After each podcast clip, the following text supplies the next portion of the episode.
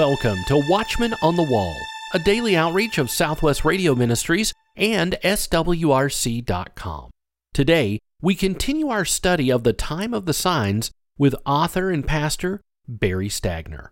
And later, Dr. Larry Spargimino will share a moment of prophecy concerning the return of Jesus. Our first event of the new year is less than a month away, February 16th and 17th in the Tampa Bay, Florida area. Is America in Bible prophecy? Find out from Donald Perkins. The latest details on the march toward a one world system will be revealed. Biblical mysteries will be uncovered. And you'll learn how to have true spiritual victory in the invisible war on the saints. Biblical artifacts from Israel will be on display with an archaeologist ready to answer your questions. Tickets for this special event are free, but seating is limited. Don't be left behind. Register today. Friday and Saturday, February 16th and 17th at Hicks Road Baptist Church.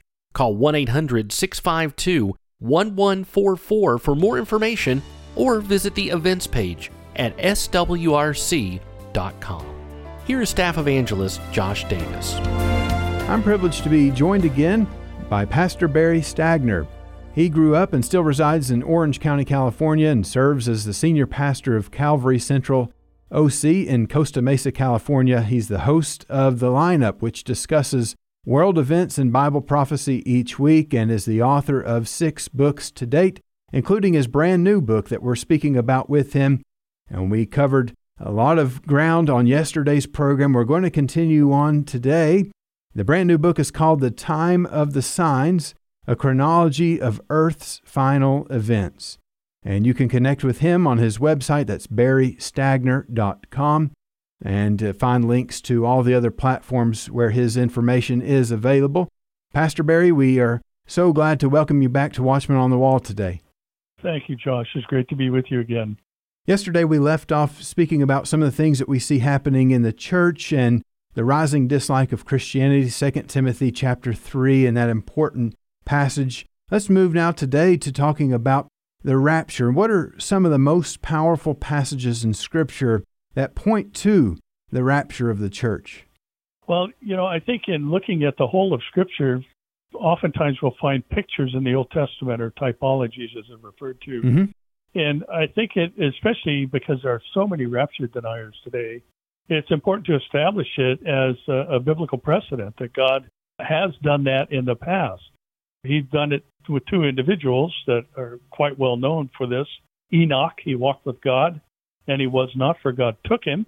Then also we have Elijah in, in 2 Kings chapter 2, who was caught up to heaven with a chariot of fire. And so these very familiar scenes tell us that in time past, God has supernaturally translated living human beings into the eternal realm, bypassing death. So that's really what the rapture is what Paul talked about in 1 Corinthians 15 that we shall not all die, but we shall all be changed. And then he says how fast, and that's in the moment in the twinkling of an eye. And Mm-hmm. you know, I know there are those who have tried to calculate the the speed of a twinkling of an eye, but I think we can just land on it's going to be fast, Yes. quicker than a blink, and uh, we'll be looking at the Lord and forever be with Him. So we have these this Old Testament typology and these pictures of God snatching away living human beings into His presence, into the heavenlies, in a moment in a twinkling of an eye. For God, since we're clearly understand from Jeremiah, there's nothing too hard for Him. Mm-hmm. So whether it's one or 100 million or a billion, it's all the same to Him. So He can supernaturally translate the whole church into His presence. So I think if we start with the fact that there's a precedent in Scripture of people bypassing death, and that distinguishes them from those who the Lord healed or the the disciples uh, raised from the dead, you know, they all died again. But the distinction is people were caught away alive and lived forever. And that's what the rapture is. We're told that, that when we are supernaturally translated into his presence, that we will forever be with the Lord. And, you know, this is one of the things that Jesus discussed hours before he was tried in a mock trial and, and falsely accused and executed on the cross. You know, he said, I, I'm, I'm going away, but I will come again and receive you unto myself, that where I am, there you may be also. And then he Mhm. described the place as a place of many mansions. So he's coming back to get us. So there has to be a means of transport for us to go and meet him, as Paul talks about in 1 Thessalonians 4 and 2 Thessalonians 2, for us to meet him in the air with the dead in Christ and forever be with him. And again, there's only one thing that fits that particular component of our blessed hope is the rapture of the church. If it doesn't happen, there's there's too many holes left in Scripture and too many things unexplained. Mhm. So if we just go to John 14, if we go to 1 Thessalonians 4, 13 to 16, 2 Thessalonians chapter 2, and read the first 8, 9 verses, we can see the necessity of the rapture of the church. And then when we pair that with the Old Testament typologies, we come away with a pretty solid case that the rapture is just as strong a biblical doctrine as uh, the Trinity or, or anything else. And, and Josh, interesting, if I could just don't want to take up too much time here, Mhm. but Jesus said in Matthew 24, 44 that he is coming at an hour where he's not expected. And I ran across a stat not too long ago that the church, and it was a listing of, of the world's religions, or Christians, I should say, numbered 2.42 billion people. Hmm. You know, that includes countries where they put your Christian or Muslim on your birth certificate. Doesn't mean you're actually a Christian, but it's Right. just your national identification, so to speak. Counting all the groups together that claim an association with Christianity, there are 2.42 billion Christians on the earth. This survey whittled down how many of the 2.42 billion believe in the rapture of the church, and the number was 6.6%, or 159 million Hmm. uh, out of 2.42 billion believe in the rapture, which fits exactly with what Jesus said. If you don't believe in the rapture, you're not expecting it. We've got massive numbers of people who do attend a Christian church and don't just have it on their birth certificate, who don't believe in the rapture of the church, which I think is a major sign that it could happen at any moment. Hmm. Yes, they're not watching, they're not waiting, their eyes are closed, they're asleep. I think about Matthew 25 when they have the wise and the foolish virgins, and they all fell asleep. The ones who went in to be with the groom still fell asleep on the job. And I think the church, by and large, as you just mentioned through the statistics, is falling asleep on the job. And we're talking with Yeah. Pastor Barry Stagner about his brand new book, The Time of the Signs, a chronology of Earth's final events. Friends, you can pick up a copy by calling us at 1 800 652 1144, 1 800 652 1144, or by visiting us online at swrc.com. That's swrc.com. You can also connect with Pastor Barry at his personal website, barrystagner.com. Pastor Barry, as after the church is raptured, the Bible describes that the man of sin will be revealed. How could he offer the solutions that the world is looking for during the great tribulation? You know, Josh, I think one of the important things is to, and that was the intention of the book, is to, to lay out the chronology. And if we consider what, what we're watching happen today, in the focal point of the whole world being the nation of Israel, and everybody's got an opinion about what's happening there, but we see the coalition forces of the Ezekiel War are operating together. Three of the five nations named there, Russia, Turkey, and Iran, all have uh, military hardware and personnel on the northern border of Israel, and they have relations with Sudan and Libya, and they all share, four of the five nations share the common feature of being radically Islamic. You've got this coalition forming. You've got Damascus in the news all the time. And I believe that it's quite possible that the chronology will be the destruction of Damascus will embolden, and that's Isaiah 17:1.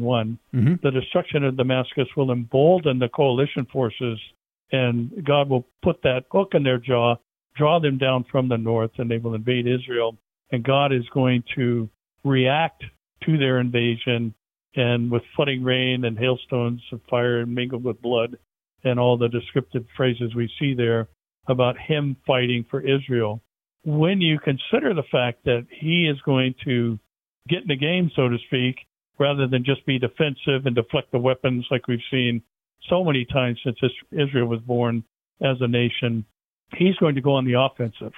And uh, he's going to fight as he fights in the day of battle.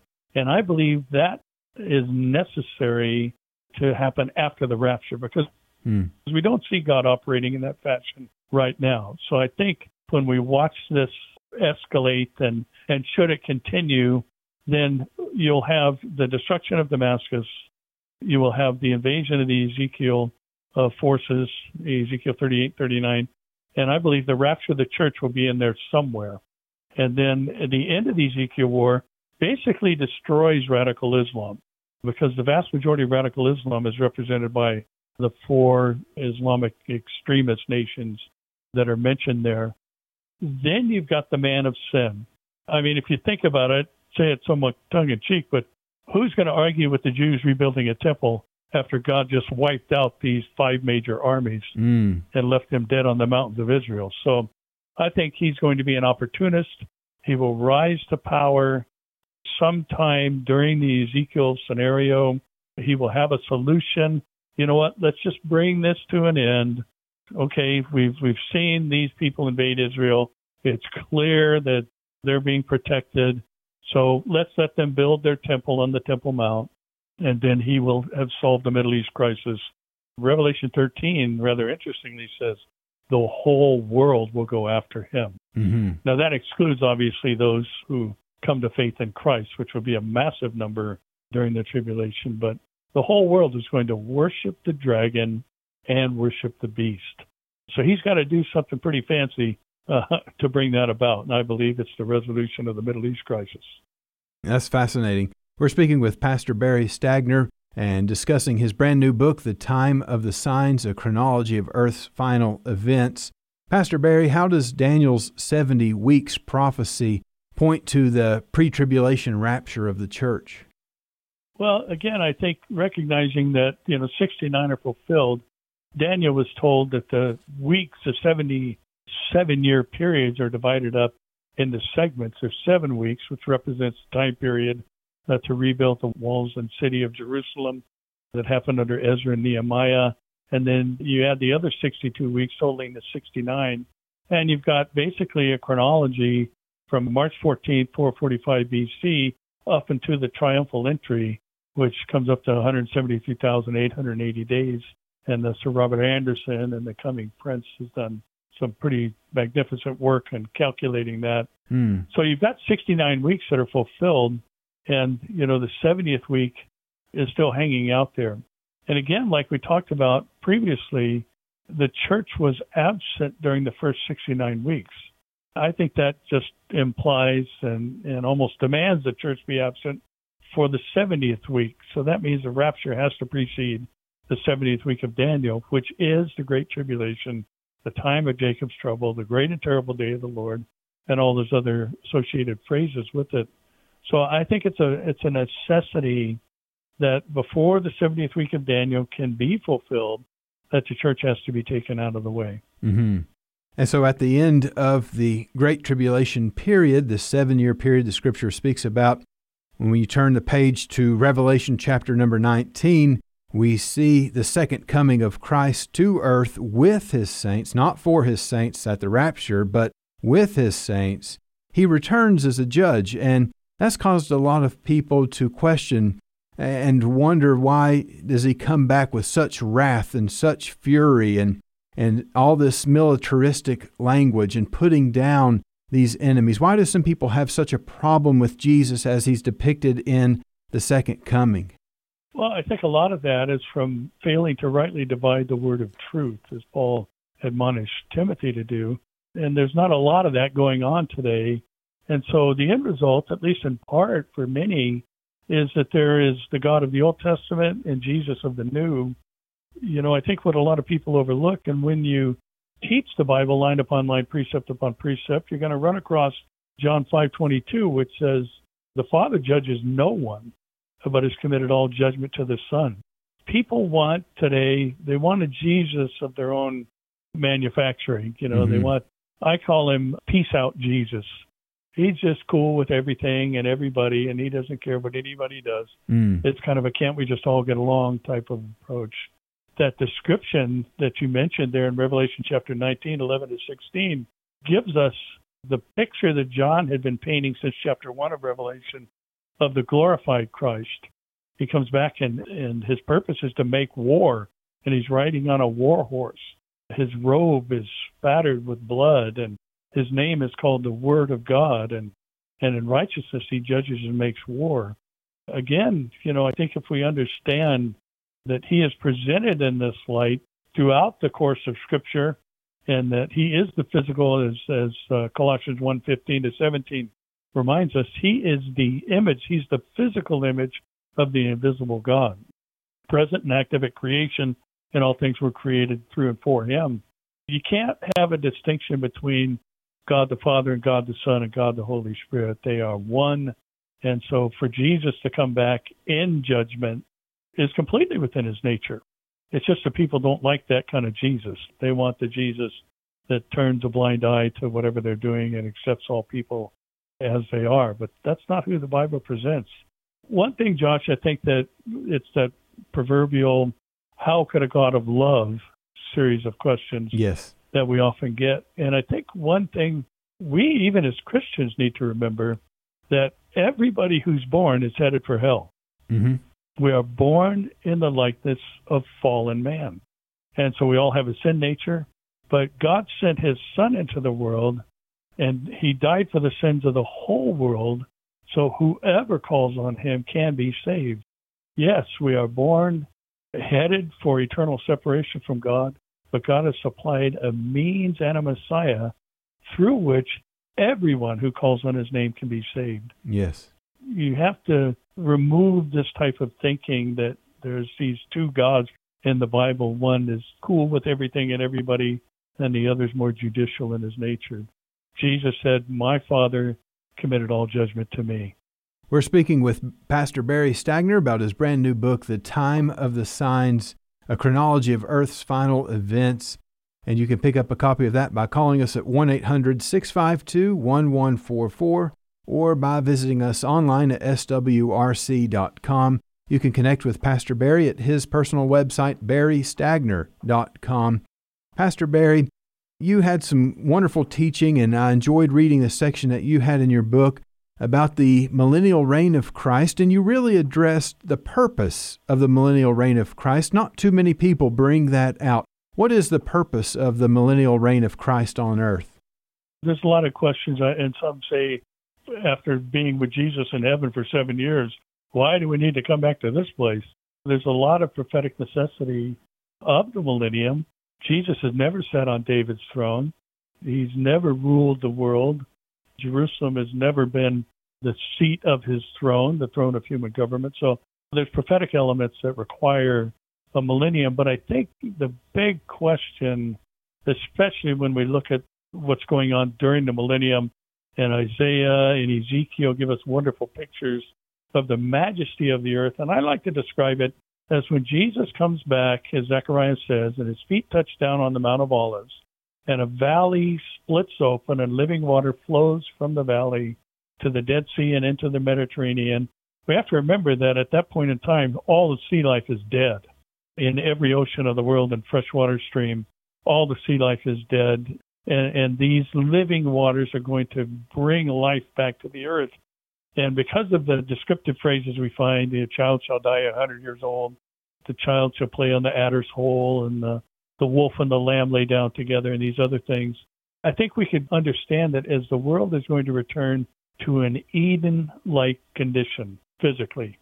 And on top of that, we're going to have one who rules fairly and righteously and immediately governing the whole of the world. There'll be no elections during that time, no judgment that is partial or plays favoritism. Jesus is going to sit and judge the nations of the earth. It's going to be a time of absolute majesty that the world has never experienced. I really think that what we see there will be the first time that the world has been what God initially intended it to be, or, or as close as it could be to that because there's still going to be sinners during the millennium. Mm-hmm. When he first started this whole process, there were two perfect people on the planet who walked in the garden in the cool of the day with God Himself. I think the millennium fulfills a lot of prophecies concerning the Messiah himself, and therefore it's a biblical necessity. But it also, just in simplistic terms, I like to put it like this that this place is finally going to be run the way it should have been run the whole time. That's because of the Prince of Peace ruling and reigning in righteousness. Yes. And friends, we want you to know that you will be with the Lord Jesus Christ for all of eternity. Pastor Barry, could you speak to someone who may be listening that does not know Jesus as their Savior? How can they know that they can have their sins forgiven and have that home in heaven with Jesus for all of eternity? The Bible makes it very clear that all men are in need of a Savior. We've all sinned. People find that offensive or repulsive, and we really shouldn't because we, we all recognize that we do things that are wrong. And the word sin just means to miss the mark. And God's mark for us, for entrance into heaven, is perfection. Mm-hmm. And we've all missed that mark. Yes. And so God has supplied one who never sinned in the person of his own son to come into the world and become a propitiation. That word just means someone who satisfies a debt. He paid, as the old saying goes, he paid a debt he did not owe because we owed a debt we could not pay. Mm-hmm. And therefore, anybody who calls on the name of the Lord, whosoever will may come, and whoever comes, he will in no wise cast them out. So the point of the Bible is to remind everyone that they need a Savior, that God has supplied that Savior. Josh, I love some of the descriptive phrases about our forgiveness. He separates us from our sin as far as the east is from the west. He remembers our sins no more. He makes us new creations in Christ Jesus. All things have passed away. Behold, all things have become new. As wonderful as those things are, it's kind of the ad campaign adage, but wait, there's more. Mm-hmm. He throws in heaven and a glorified body, Christ like body on top of all that. So we live forever with him in this universe that he created. And all of that comes by recognizing you're a sinner, you need a Savior. The world's only Savior is Jesus Christ, the righteous, the Son of the true and living God. The Bible says in 1 John 1 9, if we confess our sins, trust in Him is what's being implied. To be who He says He is. The word confess means to see as or speak of as the same. So if we see His definitions of sins to be valid and we confess those sins, we agree with Him about them, then because He is faithful and just, He will forgive our sins and cleanse us from all unrighteousness. So it's wonderfully simple. Accept the fact that you're a sinner, accept the fact that Jesus is the world's only Savior, and God has promised that if you do so in sincerity, He will save you and you will be born again, and He will give you His Holy Spirit as a guarantee of your future inheritance. So I'm with Josh. You need Jesus, mm-hmm. and if mm-hmm. you don't know Him, you can come to know Him today. Yes, amen. Thank you for sharing that, Pastor Barry. Friends, if you have questions about what it means to begin a relationship with Jesus Christ, we encourage you reach out to our ministry 1 800 652 1144. Visit us online at swrc.com for more contact options. Pastor Barry, thank you so much for joining us on Watchman on the Wall these last two days. Thank you, Josh. Great to be with you. Barry Stagner's brand new book, The Time of the Signs, is in today's resource spotlight. In The Time of the Signs, Pastor Barry Stagner explores the events that will precede Christ's return. As he describes Earth's final days, he answers the many questions that people ask including why is the rebirth of Israel the most significant sign that the end times are near? What other important clues, evident today, reveal the closeness of the tribulation and Christ's return? Where does the rapture fit in the chronology of all that will occur in the last days? And after Christ returns, what is next? As you study the signs Jesus foretold, you'll see amazing evidence that we are living in the very time of these signs and gain a clear understanding of what will happen and when. Order your copy of The Time of the Signs right now. Simply call 1 800 652 1144. That's 1 800 652 1144. You can also order on our website, swrc.com. The Time of the Signs by Barry Stagner, 1 800 652 1144. Our host, Dr. Larry Spargimino, is here, ready to share a moment of prophecy. The Lord Jesus is coming again. He came the first time as a little baby to live on this earth, but he is coming again as the Lord Jesus Christ to take his people away from this earth. In John 14, verses 2 and 3, Jesus said, And if I go, I will come again and receive you to myself, that where I am, there you may be also. Did Jesus go to heaven? Well, he sure did. He went to heaven, and he is going to come from heaven. What will conditions be on earth when Jesus returns? Well, Matthew 24:37 tells us it will be just like the days of Noah. I quote verse 37. But as the days of Noah were, so shall also the coming of the Son of Man be. In this moment of prophecy, we want to think of the return of Jesus and the days of Noah. The Bible never tells us the exact date when Jesus will return, but it does tell us something about the conditions on earth when he comes again. Today, people are trying to change God's created order. In fact, the words trying to change God's created order are too mild. What is really happening is that people are rebelling against God's created order. Gravity is a part of God's created order, just like two genders, male and female, is God's created order. If you think you can rebel against God's created order, go and jump off the Golden Gate Bridge. As you head to the chilly waters below, you will realize that rebelling against God's created order is extremely dangerous. It will result in your early demise. So, what are we to do as we see these signs? We're to believe in the Lord Jesus Christ, trust Him, and tell others that there is a way to hope, joy, and happiness. Jesus Christ is the only Savior. In the time of the signs, Pastor Barry Stagner explores the events that will precede Christ's return. As he describes Earth's final days, he answers the many questions people ask, including why is the rebirth of Israel the most significant sign that the end times are near? And after Christ returns, what is next? As you study the signs Jesus foretold, you'll see amazing evidence that we are living in the very time of these signs, and you'll gain a clear understanding of what will happen and when. Order your copy of The Time of the Signs when you call 1 800 652 1144.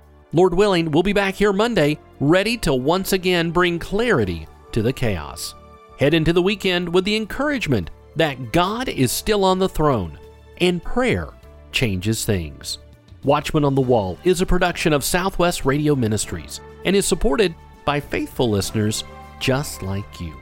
Please visit our website, swrc.com. That's swrc.com.